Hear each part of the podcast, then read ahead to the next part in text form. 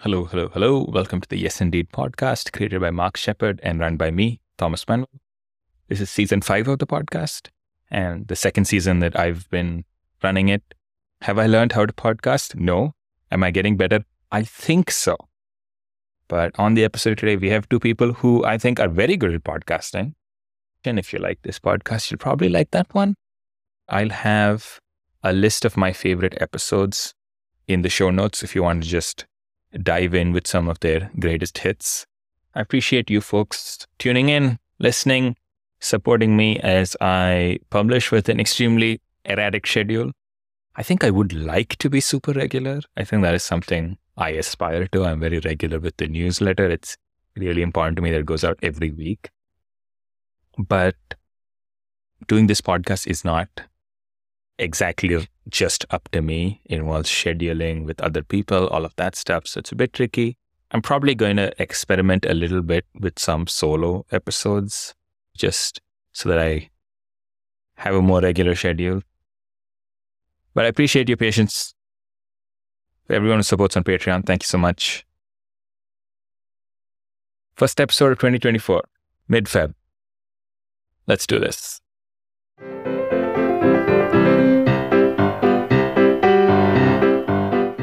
I'm sitting down with Hannah Schaefer and Evan Rowland, the two creators behind the indie game design outfit Turtle Bun. They publish games like Questlandia, Noirlandia, Damn the Man, Save the Music, Mud, a Golem memoir, and a bunch of others. You can find out more about their games at turtlebun.com. Evan and Hannah also co host a podcast called Design Doc, which is, in their own words, about trying to make a living as people putting things out into the world. If you read any reviews about that show, you'll hear it being described with words like honest, vulnerable, caring, friendly. And it is all those things. It's it's one of my favorite podcasts and you should listen to it. And then you too can get insights into the daily practice of being a game designer and also learned that Carrie Fisher once over tweezed Hannah's mom's eyebrows at a workshop. That is true. I forgot. I didn't even remember telling that story. I think if we had this conversation one year ago, my my opening joke question is, "Are you going to do Questlandia Second Edition?" But I think I think that question has been answered now. So, you might know the answer. Yeah. so let's start with an easier an easier question: How did you both individually uh, start playing role playing games and then get into designing them?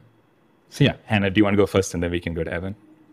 My like designing games and playing games almost kind of started at the same time because Evan and I had opened up a community center over 10 years ago now in our town. And it was um, like a, a community event space. And we were also running a youth program. And on the opening day of the community center a bunch of local game designers ended up coming to the opening day just just by those chance. are the people who who want community the most yeah yeah they're just hungry for community so there's a lot of game designers who live here in western massachusetts like okay. vincent and meg baker joshua ac newman Epidiah Ravachol, Emily Care Boss. I mean, like so many people who were just like, you know, really early in this, you know, what we would kind of call this indie RPG scene. Yeah. And they came to the opening day. And I think after then, I think I was kind of forced to play role playing games for the first mm-hmm. time. yeah.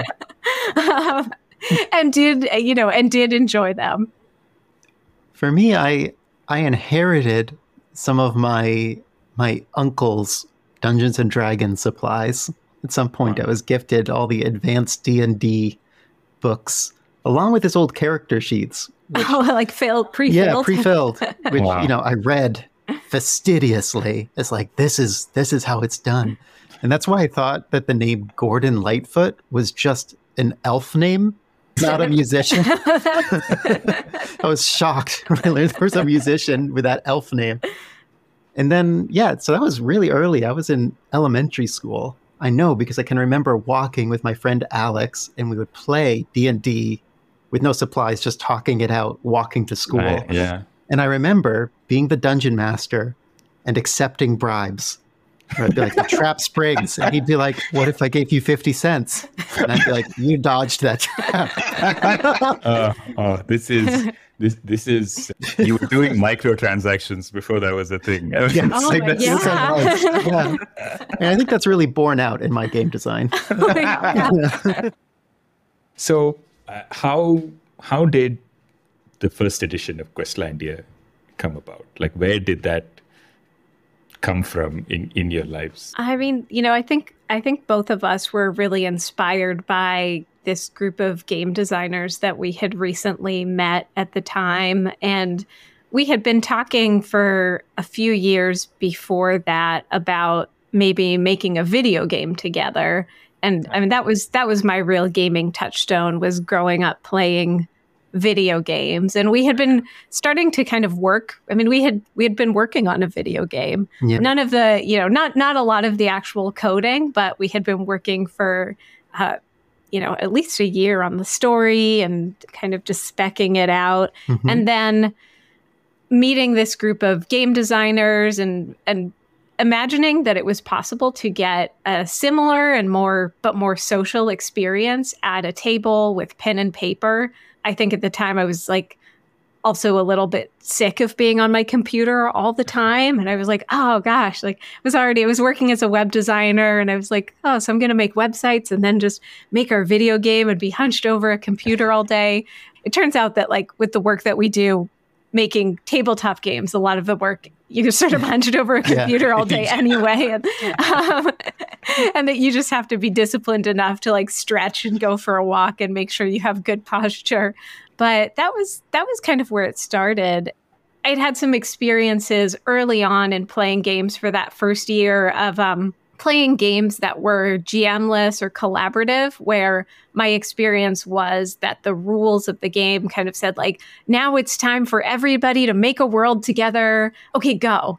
And really quickly, as kind of a new or shyer player, I would get drowned out in those, you know, all right, go, everybody just say a bunch of ideas and anything goes. And so making Questlandia, some of the inspiration was like, can we sort of can we make some rules around this contribution and make a world building game where people can contribute equally in a way where their voice is heard and there's checks and balances for you know ownership and control over this world? Was it always something that you were going to publish and you were thinking yourself of yourselves as as game designers as publishers I think that um sort of from the outset of that game we were thinking about Kickstarter like we'd been talking okay. to some of the game designers in that place about their experience with it and following projects on there and just thinking about how our work could fit into that scene. Okay. So yeah, the the allure of crowdfunding was part of the vision from the get go, I think. Yeah. And Kickstarter wasn't brand new at the time, but it was really kind of like in that heyday where it was just still, it was like so inspiring to think about making something on Kickstarter and that uh, we would have this avenue for bringing something creative that we had envisioned to life. Um, and I right. still feel so happy. You know, I mean, when the original Questlandia Kickstarter made six thousand dollars, which now by our standards we would be like, oh, that's kind of that's that's a little bit rough for mm-hmm. the scale that we you know kind of want to operate at now for Kickstarter. But oh my gosh, I mean, uh, that sent me. Yeah. we were like, we're rich. we're so happy, and I'm still so happy. I mean, it, it enabled us to make the game plus plus some. So. Yeah. So, when the two of you were first putting games out, you were part of a cooperative called Make Big Things, right? And and that name itself is a is a motto. I know at some point there was a kind of philosophical shift, and now you're called Turtle Bun, and there is a, a long period between those two things. But could you talk to my audience who might not know, if they don't already listen to your podcast, exactly why that shift happened? Yeah, yeah. I mean, it was honestly really just a, a practical shift. We had been working as a three person cooperative, me, Evan, and our coworker, Brian, the third member of the cooperative. The last project that we did as Make Big Things was a massive board game, Good Dog Bad Zombie, which did really well on Kickstarter. And then the pandemic happened.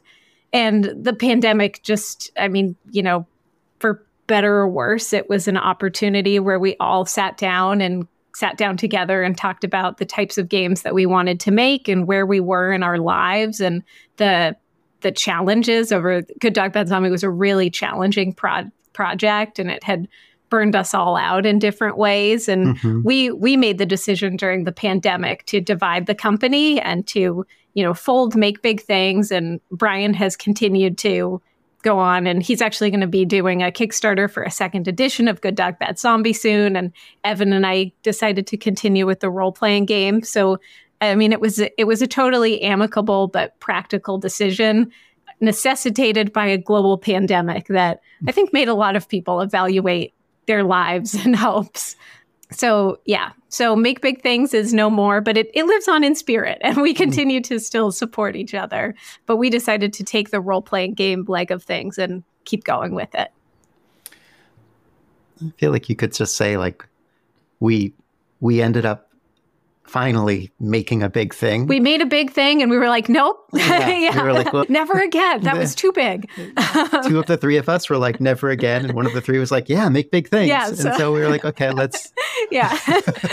Turns out Evan and I really want to make tiny medium, things. Medium, small things. Yeah, medium, yeah. small. But yeah. Um, I'm not sure when I started listening to Design Doc, but I, I, I, I know this the story of of that Kickstarter and kind of like how its success was this massive double-edged sword and stuff like that. And I think in the episodes where you sort of reflect back on on on that time and you're thinking about how to move forward, one of the things you say is you want to only make stuff that you have or rather you want to keep as your primary consideration that you have a very strong personal relationship to the thing you're making. What brought this clarification in terms of like what you're trying to do? So, specifically with that Kickstarter, a board game about being dogs, we offered a level where you could play as your own dog and we would illustrate a a photo of your dog that you'd send us and ship you a set of the game with your own dogs like as the cards that you can play as. And when we were setting up this Kickstarter, you know, we were thinking like, what can we offer at different levels? What will people want? And that seemed like a natural thing. It's like, oh, well, people who love dogs are going to play this game. They love their own dogs the most. I, I think people would go for this. Uh, and so we talked about how to make it possible to do it. And that was correct many many people wanted to do that. Yeah. No uh, limit to people who want to play a board game as their own dog it turns out. Uh, and and so we ended up on with a task of making a million dogs. And over the drawn out long long process of doing all that and the ups and downs of uh, you know working with outside help and then having to redo all that work and working with the chaotic influx of communications and photos from people who backed at this level it became more and more clear that like we had given ourselves a job that wasn't why we were making games at all. It actually had nothing to do with it it was it was we successfully invented a job for ourselves that would work and would make money but we had talked ourselves right out of the whole point that we were crowdfunding and making our own things. Yeah for for two years we became not game designers but dog dog photo editors, photo editors yeah, yeah.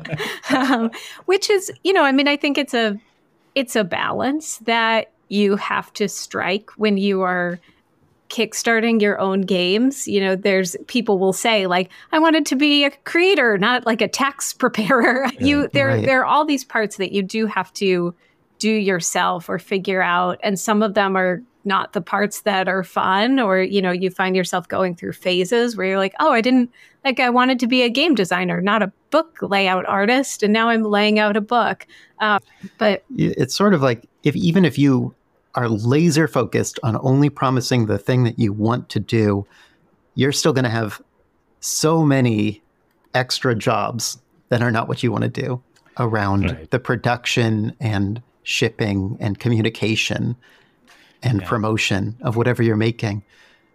So then laying down a whole extra thing on top of that, you start to just feel the scale go wildly out of balance. It's like you barely remember the part you were excited about. Yeah, so we we wanted to get back in touch with that side, I guess. Um, yeah. Yeah. We wanted to make sure that like whatever we're promising to do, whatever work is on our plate is closely linked with why we're excited at all. Because like that core of caring about what we're making is what what like fuels us to get through the hard parts it's funny that you mentioned, you know, all the ancillary stuff that already comes with game design, like shipping and stuff like that. I remember you've done a two-part episode about having to ship game, you know, pack, yeah. packaging and shipping. It's a big part of it, yeah. yeah. and, and I think that's that's what's really cool about Design Doc, and you know why why people kind of, you know, I, I, I, genuinely mean it when I say that they that this is a much loved podcast. It is unique in in the fact that both of you are kind of unique voices and you know you bring a, a personal point of view to the to the thing. And you kind of allow yourselves to uh, to explore parts of daily practice of being a creative person trying to trying to put stuff out there and, and kind of covering all the stuff that tends to fall in the in the cracks. At some point that becomes something that you are aware of and you're consciously kind of thinking about we were thinking of design doc as like you know capital g capital d game design and like we wanted to have like a game design principle or concept that yeah. we were exploring with each episode yeah. yeah. and a lot of more of the the early episodes i think are you know much more like I, I, sometimes if i scroll back it's like oh you know they're they had titles like world building meta plot and then it mm-hmm. started to get a little bit weird and i mean probably some of it was also just a feature of the longer that it took. I mean, when we set out in the first episode, we were like, this is our one year chronicle redesigning Questlandia. And now it's six years later. At some point, probably we also were like having to be honest about why it wasn't happening. And so mm-hmm. more conversations started to sneak in about money or you know having to take on a second job while trying to also do this work that we're doing or it, making 2000 dogs. yeah. yeah. I mean, at so, some point, we like, I feel like we ran out of our, you know, theoretical ideas about game design. So it's like, oh, well, if we're going to put out another episode, what do we talk about now? I guess just whatever's going on. Yeah. And maybe, maybe, it started to feel a little insincere too about being like, yeah. well, who are we to tell people about Metaplot or DICE or how to make a game when clearly we haven't made a game?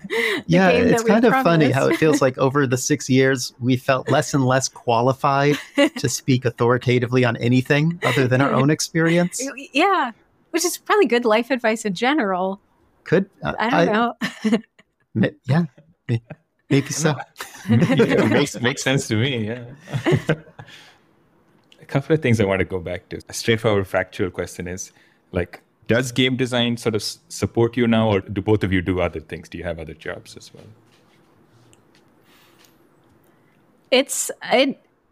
It has supported us historically in a very minuscule way. That's been, you know, that we've been able to sustain through things like having roommates into your 30s and you know like living really lightly and also you know the things that like scaffolding that that both of us have been given just through uh, like you know privileged families and yeah. and things like that yeah. that I feel like are just important to acknowledge going into stuff yeah. like that that it's not just living living scrappily it's like living scrappily and you know not having a lot of debt from college loans and stuff right. and at the same time you know like right now i've been before this podcast i was talking to evan about the fact that i had a job interview yesterday and I've been looking for second jobs. And mm-hmm. so it's, you know, it is supportive and not singularly supportive without some sacrifices that you know, at least especially for me as I'm getting older, are like, oh, I, I also want to, I can't retire on Questlandia too, especially yeah. if it's not going to exist. um, so, uh, the, you know, the only time that it really did like singularly support me was when I had another job that was also in the industry, like working for a game company. Right. Um, but this, you know, this has always been uh, like sort of squarely a part-time job with also being willing to accept like living with roommates and live a little scrappily. And so yeah that which is hard. Yeah. Yeah we uh, we we have not made it yeah but i think it's important you know I, I know that there's this like certain type of cynicism where some sometimes people will be like you know do you have any advice for like making it as a game designer and some people will be like don't do it. Don't go into it. There's no money. Save yourself the trouble. but, um, which I think is kind of like cynical and also, you know, dashing of somebody's dreams. I think it's, you know, for us, it's been really hard for it to be a job that supports both of us for a full time living in a way where we could buy a house or something. Um, oh yeah, yeah. That's, that's uh, I, I, guess, guess no. that's the answer. No, yeah, no. um, um, so the other thing I wanted to ask about is that there's a lot of stuff that you talk about on the podcast. Stuff like how you feel when you run a crowdfunding campaign and somebody else runs a bigger crowdfunding campaign and you just have to sit there and, and you try to deal with that, right? a lot of the stuff that you talk about that seems very specific or small also seems like things that everybody feels and that nobody talks about. How do you come up with okay, this this is something that we should talk about on Design Doc? Is it just something like you're going through the day and you randomly go like, we should talk about this or something like that? that does happen the randomly throughout the day. Yeah like, oh that could be a design doc. Yeah sometimes randomly it's i think it's a little bit of a mix. I mean it we have a going list of topics like we have a document with topics that we can kind of pull from if we're feeling in the mood and and some of them do get back into game design topics because we mm-hmm. still like talking about game design and i feel like in our past few episodes even like we've even done some kind of recent episodes yeah, where we've yeah, started yeah. to get back into like talking about world building or talking about I, I, don't remember but there's been a few recent ones. solo games um, like yeah. yeah solo oh, solo games. But you know often it will also just be like something that is kind of relevant to something that we're thinking about right now where we're like oh this is relevant to our week or to this month so let's let's do a design doc about this while it's fresh. Yeah, kind of whatever we notice, we feel some passionate energy to talk about with each other. Right. Like, oh well, switch on the mic, switch on the mic. Yeah. and sometimes those ideas kind of fall flat too. Sometimes we'll have an idea that we think is good, and we have some kind of like, oh, failed oh, start just, episodes. That's just that, an hour of whining about capitalism. yeah, like, yeah. Or we decide that they're too sad. We're like, that wasn't a design doc. That was just a vent. Yeah, and, right. And we don't publish those. Yeah, believe well, it or not. Believe it or not. Yeah, you're yeah. hearing the curated version. Shocking. But we both like love design docs so much. It it means a lot to us. It's like an important part of our lives. And also we just both have a lot of trouble being kind of like natural podcasters, like sitting, getting the energy to sit down and like set up our station, which is a little bit mobile and we're always mm-hmm. working on our sound and it's never quite right. We don't have a dedicated place to record. Like sometimes by the time we set up, remember when I was a kid, I would like when my sister and I would play with Barbies, we would do these like elaborate hour long, like hours long setups of like making the house and getting them dressed and putting them in position. And then we'd be like, oh, well, I'm exhausted. And we put them all away. and that's like sometimes how Design Doc is for us, which oh, is yeah. why unfortunately we don't have a more regular release schedule like we mm-hmm. have aspired to for years and it's it's hard for both of us I mean, for, for what it's worth, I think it's been extremely regular the last one year. At least it's felt like it, you know. Uh, a little, a little more. Good. Usually, at least I an mean, episode. Giving that impression at the, all the is definitely is a huge step up. yeah. um, so I think one of the most interesting things for me, uh, as somebody who you know, has to like work with other people a lot, most of my creative projects that are not games. Like games are the thing that I kind of can do just by myself, but almost everything else historically has been stuff that has involved a lot of people. And collaboration is something that you find out the hard way that everybody is not good at equally. Like you know, like it's something that you're a skill that you have to kind of learn and and you know everyone has to kind of keep pace with each other to some extent. So one of the things that I find really interesting about the two of you talking about when you work on games together is one, you both seem to have like extremely like high standards for the kind of work that you that you want to put out. Like I'm I'm thinking of an episode like uh Flets. Yeah. Which is which is fiddly little end things. I think listening to both of you talk about it, I was like, ah, that's exactly the kind of thing that you know when i'm designing a game this is the stage i give up right this is the stage i go like it's it's done yes. it's it's yeah. it's out like i can't i can't do this anymore and and what's most impressive is that you have to do it kind of together right and both of you have these high standards and you're collaborating on on stuff like the precise choices of words and to me, theoretically, that's not possible. Like, you know, like that's the, that's the kind of thing. But I was like, okay, I have to get three people in a room and we have to decide whether we like these words. I'm like, oh, can I do anything else? So like, how does that, yeah. how does that yeah. typically go? Like for the two of you? it's a great question because, you know, I think we, we honestly talk all the time about how lucky we are to have just so many overlapping tastes. I mean, our tastes do differ, and we do get into arguments or places where we both kind of put our foot down about like aesthetic preferences or word choices. But I think I think collaboration is really hard because there are going to be people that you collaborate with who just like who have moved like farther on that scale of right. overlap in terms of like the the exact word choice that works for them and and where their preferences are. So I I feel so lucky. Me too. Yeah. I mean, you know, from my perspective, the luck is in finding somebody to work with who's right about everything. and then I can just like kick back. uh, uh, know that that is not true.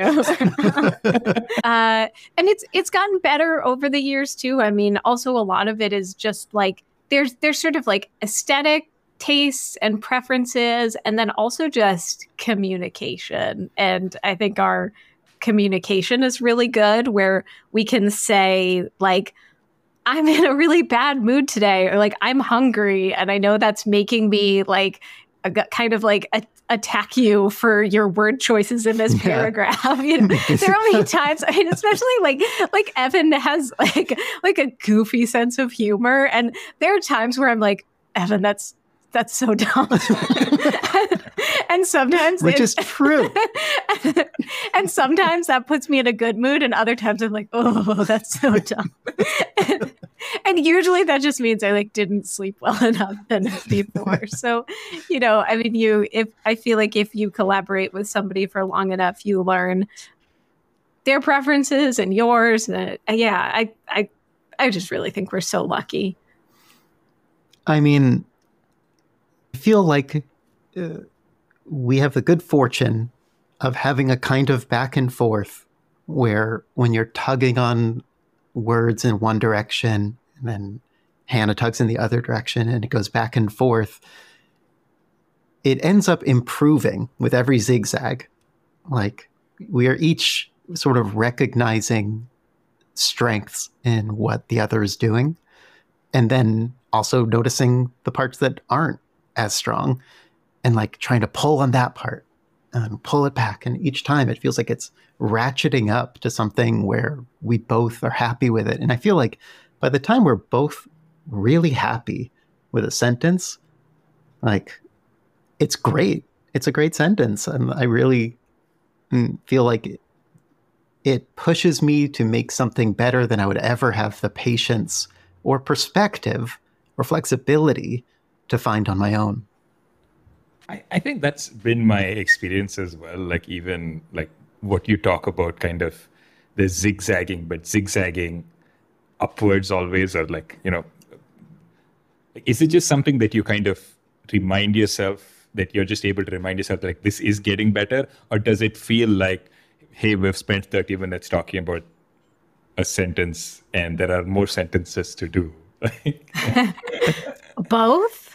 Definitely both. Yeah, yeah. I mean, it's I think it's it's a hard mix, especially when we were finishing the the second edition of Questlandia. We mm-hmm. had made this spreadsheet where we uh, put on the spreadsheet next to a check mark every single little line edit that we wanted to make, and there were like God, was it 200, 500 of them? Yeah, it was hundreds and hundreds. It was yeah. just hundreds of hundreds. And sometimes we would, I mean, this is, I think something that happens pretty often is we'll look at a sentence and I'll say, let's just do it. Let's just figure it out. We're just going to figure out how to make this sentence better.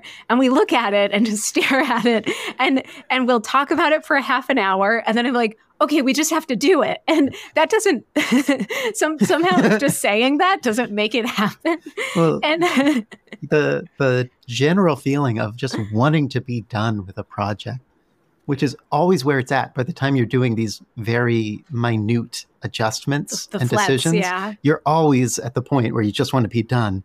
Yeah. And that feeling just washes over again and again and again, where it's like as soon as you get to a, a stop point where you're not sure what to do next, the feeling is like, oh God, I'm stuck in this sentence. It is a prison. Yeah. I'll die here with this, you know, repetition of the word serendipity or something. It's just But I mean it really does happen where we'll we'll then we check the sentence off the list after an hour of going back and forth about it and you do like then we look at the list and we're like, "Oh, there's still so many left." But it does it does go up.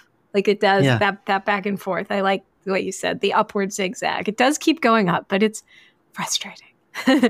yeah, to keep reminding myself like we can't make progress without finishing forever. Like at, at some point, like all of this is going to add up to a finished book. Yeah, and I mean, it also helps that we have proof that like we have it's off screen, but like we have a wall of our role playing games over to the mm-hmm. other side of us, and sometimes it's helpful to look at them and say, okay, we we have finished before.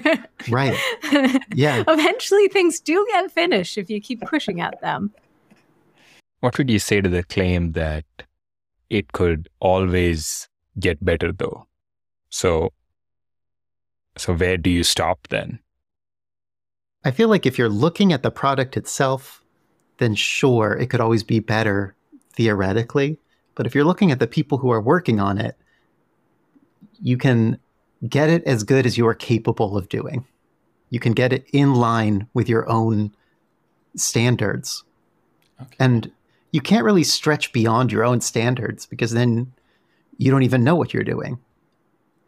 So, like, your own standards are at a certain level. What you can see and appreciate and like and feel like is good is at a certain level, and you can gradually change your own ability to you know see what's good to appreciate something but that's a years long process and i feel like if a given book that we're making reflects the best that either of us can see at that moment in time, that's a great time to publish it rather than hanging on to it and being like, well, in five years, I might have better diction.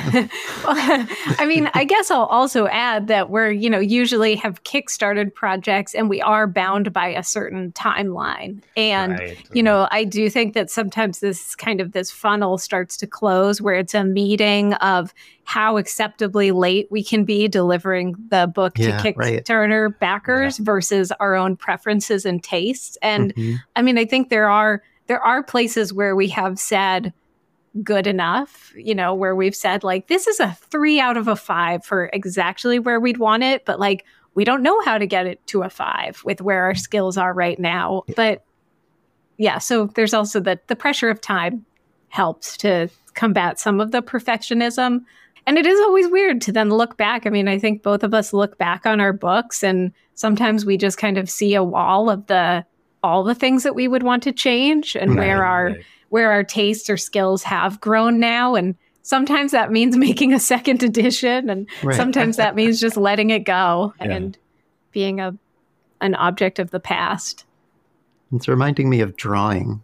Like when I'm drawing, there's a certain point in a picture where I don't know how to make it better, even if I want to. And I just start pushing colors around and lines around, hoping to get lucky and find something I like more because it's just out of my ability to control the process. So that, that happens with our writing too. Yeah. Okay. I, I don't know if this is true. This might be, you know, apocryphal, but uh, the the writer uh, P.G. Wodehouse used to do this thing where his first draft were, were were handwritten notes on a page. Then he'd like stick them on a wall, and then he'd rewrite the page and then stick the stick stick it slightly higher up. And he'd keep rewriting the page till it was out of reach and he'd be like now it's done. Oh i love that idea. That's even if it's apocryphal that's a great story. Yeah, i think yeah we could use some of that. Mm-hmm.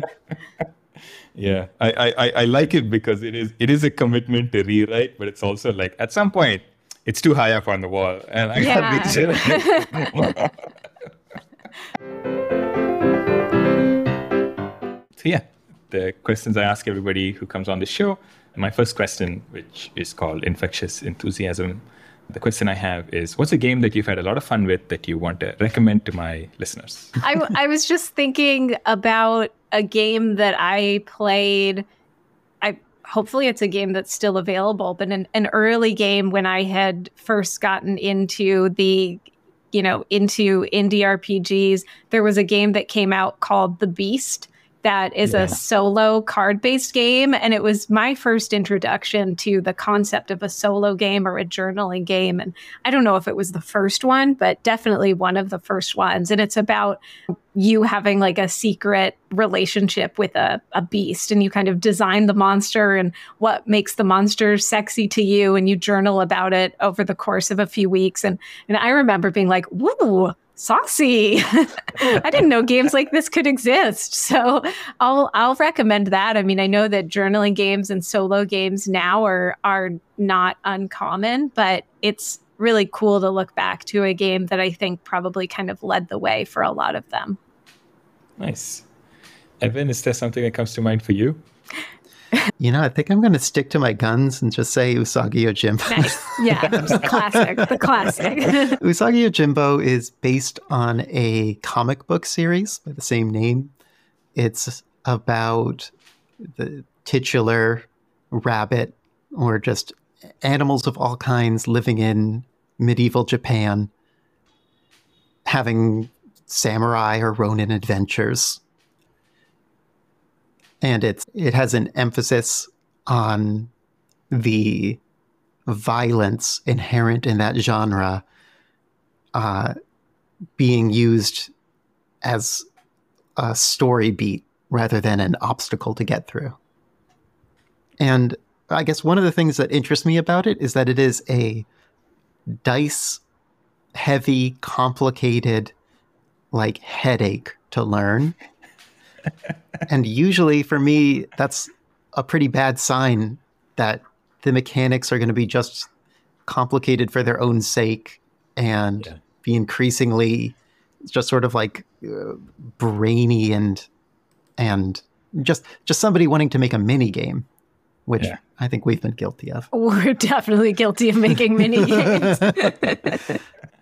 and yet on the other side of it, it is it like latches together beautifully into a system that supports having something narrative occur at the end of any number of die rolls or whatever in a way that seems like wizardry to me.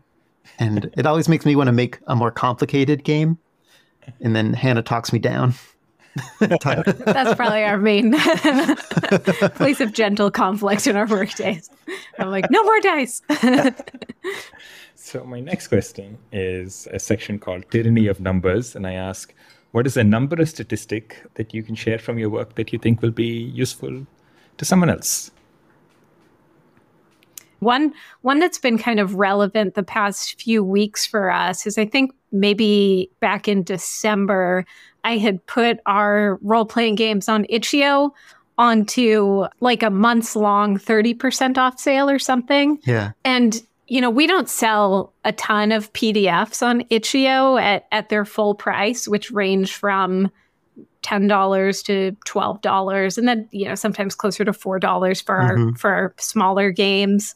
Something about that sale has really hit a sweet spot where we've been like selling a PDF almost every day or every few days which is very rare for us. It's a, it's always a challenge between deciding like am i undervaluing my work? You know is it what does it mean to to let to let this pdf go for six dollars but that's felt interesting and exciting. Yeah. yeah. I guess a number that's coming to mind for me is about print runs. And this is like a conversation that Hannah and I come back to over and over about how many books do you print? Mm-hmm.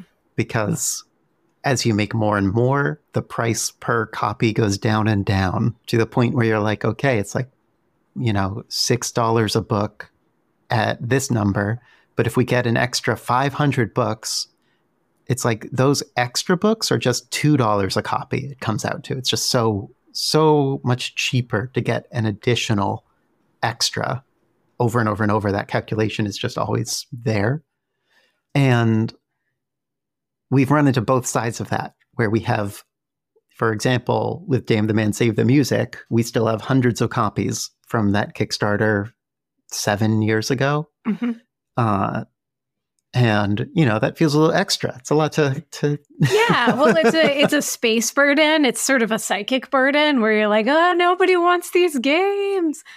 yeah, it would be like, you know, if we printed so few that we had sold out by this point, we would feel very accomplished for having sold out, even if that means making no more money than we have in actuality, or even less because we'd be sold out. Yeah. And on the other hand, like we had a very short print run of one of our zines, You an Astronaut, uh, that we also included as an a possible add-on for a Kickstarter. And so people ordered more than we had, and we had to do a print run to like just cover that extra. And the ones that we printed, it was so few, it was like 20 copies or something that they sold at cost, basically. It was like it, they cost nine dollars to print or yeah, something, something, and they were a ten dollar product. Yeah. So it's like for those you make no money, and if we had gone ahead and gotten a bunch of extra earlier on, like that whole order would have been cheaper, and it would have been like just, uh, it would have been just sort of a unqualified boon that people had ordered this many extras of them. So uh, I don't know. No moral. It's just a back and yeah. forth I'm, feeling of I'm numbers sure all the time. that like uh, there's probably like some sort of general, you know, guidance online for like how big your print run should be versus how many copies you anticipate to, to sell. But that's that's definitely been a one that's been hard for us to figure out historically. So you know, I always want us to aim high and just be like, "Well, we're going to sell like crazy. We're yeah, going to sell." It turns Sales. out we're bad at selling after the Kickstarters. uh, okay, next question: Is there a story or anecdote you've heard about someone else playing your game that you'd like to share? I'll, share I'll say uh, this is it's not much of a story. It's barely an anecdote, but like oh, it's, oh, don't minim- don't minimize your anecdote. Well, it's just it's just it, it's been, just a dote. it's just, just, a dote. A dote. but it's a repeat dote of people coming up and talking about our sort of game zine graphic novel, Mud, a Golem memoir, and telling us that it made them cry. Uh, in one case, somebody was like, "It made me cry in a Panera." Yeah, which is like, oh, wow. you know, that's a really powerful place to cry. Yeah. Uh, and and I I don't know. That just hits me really hard every time because it's just like wow, like we we really did pour so much feeling into that story, but also so much frustration to make it come together and yeah. so much effort that's uh, it's just n- never clear whether any of it will come through. And so having people say that it affected them that deeply was like soothing some like wounded, curious part of my heart that I wasn't aware was just waiting to hear. Like I, that's just been hoping for people to break down. You just yeah. want to make everybody cry in a Panera. That's right. That's it. Yeah. that's the that's the title of the episode. Every indie game designer's dream is just making somebody cry in a Panera. Yeah. My last question is in a section called All Advice is Advice for Myself. Is there a habit or technique that you're trying to get better at at the gaming table? I think for me, I would really like to raise my confidence running just running games. I I have barely enough confidence to run our own games and historically have and I, re- I remember like a convention once years ago like where I had planned to run a game of Noirlandia, and at the last minute I was like, "Evan, you have to run this game. I don't know what the rules are," um, and and that was like our game. Uh, and I I think that over the years I've learned a lot about just even like my reading style and like how I take in information, and so I'd I'd really like to just keep sort of climbing over that wall for myself of of running a game and especially a like a more complicated game and also knowing that the norm for a crunchier game is that you have the book at the table and you don't know every single rule by heart and it's okay like mm, right yeah. then and there you're like I don't know how this specific thing in combat works let me look it up so that's that's something that I'd like to get better at as sort of dampening down some of the anxiety and upping my own patience, which I think is, I, I think I'm on my way there. For myself, so I, I kind of have two modes at a table, and one is getting kind of shy and caught up in my own thoughts and increasingly detached from a game. And then the other is being overly ratcheted in and my mind is racing and whirring and I'm getting good ideas and the game master asks somebody else a question and I'm like, oh, I know what they should say. I know the best thing. Don't worry. That character would be so good if they said this. And sometimes when I'm in that mode, I'm so happy to just have ideas and be like, you know, have a place to speak and feel all that, that I'll overindulge and be answering too much. And, and the technique I'm using is to stop. Just don't do it. That's that's a high level technique, like that. High level technique. Just, it feels like it. It's rough. Okay, thank you both so much. Is there is there a link or you know a social media uh, platform, you know, a place that you want to shout out or something that you want me to uh, post in the description that you want uh, to let my listeners know about? Man, I don't know about Twitter. I know it's so still... it's so hard right now to sort of know yeah. what social media is the place to follow. I mean, I think that we'd love if people listen to Design Doc, the the podcast, which yeah. is you know it's in all the normal podcasty feeds and stuff. We have an Instagram. Yeah, that's, that's, that's probably better than Twitter at this point. We're not the most active, but we yeah. we try to be better. It's Turtle and Bun, right? Yeah, yeah, Turtle and Bun. Turtle and Bun is the Instagram, and our website is turtlebun.com. Yeah. No and. and uh, do you have a Patreon?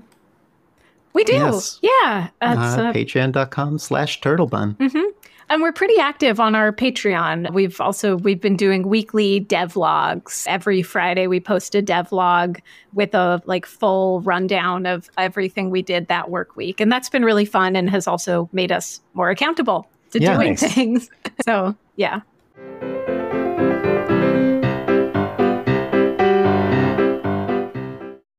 And thank you all for listening to this episode. I hope you go and check out Hannah and Evan's podcast. If you're not already listening to it, Next week, we have Quinns from Shut Up and Sit Down, People Make Games, and now Quinns Quest, We're going to be talking about reviewing games on the internet, in front of people. It's not just about giving opinions, it's also about receiving them a lot. If you'd like to support this podcast, head over to patreon.com slash indierpg. I'd appreciate it. All right. Catch you next episode. And cadmium and calcium and chromium and curium. There's sulfur, californium, and fermium, berkelium, and also mendelevium, einsteinium, nobelium, and argon, krypton, neon, radon, xenon, zinc, and rhodium, and chlorine, carbon, cobalt, copper, tungsten, tin, and sodium. These are the only ones of which the news has come to Harvard. And there may be many others, but they haven't been discovered.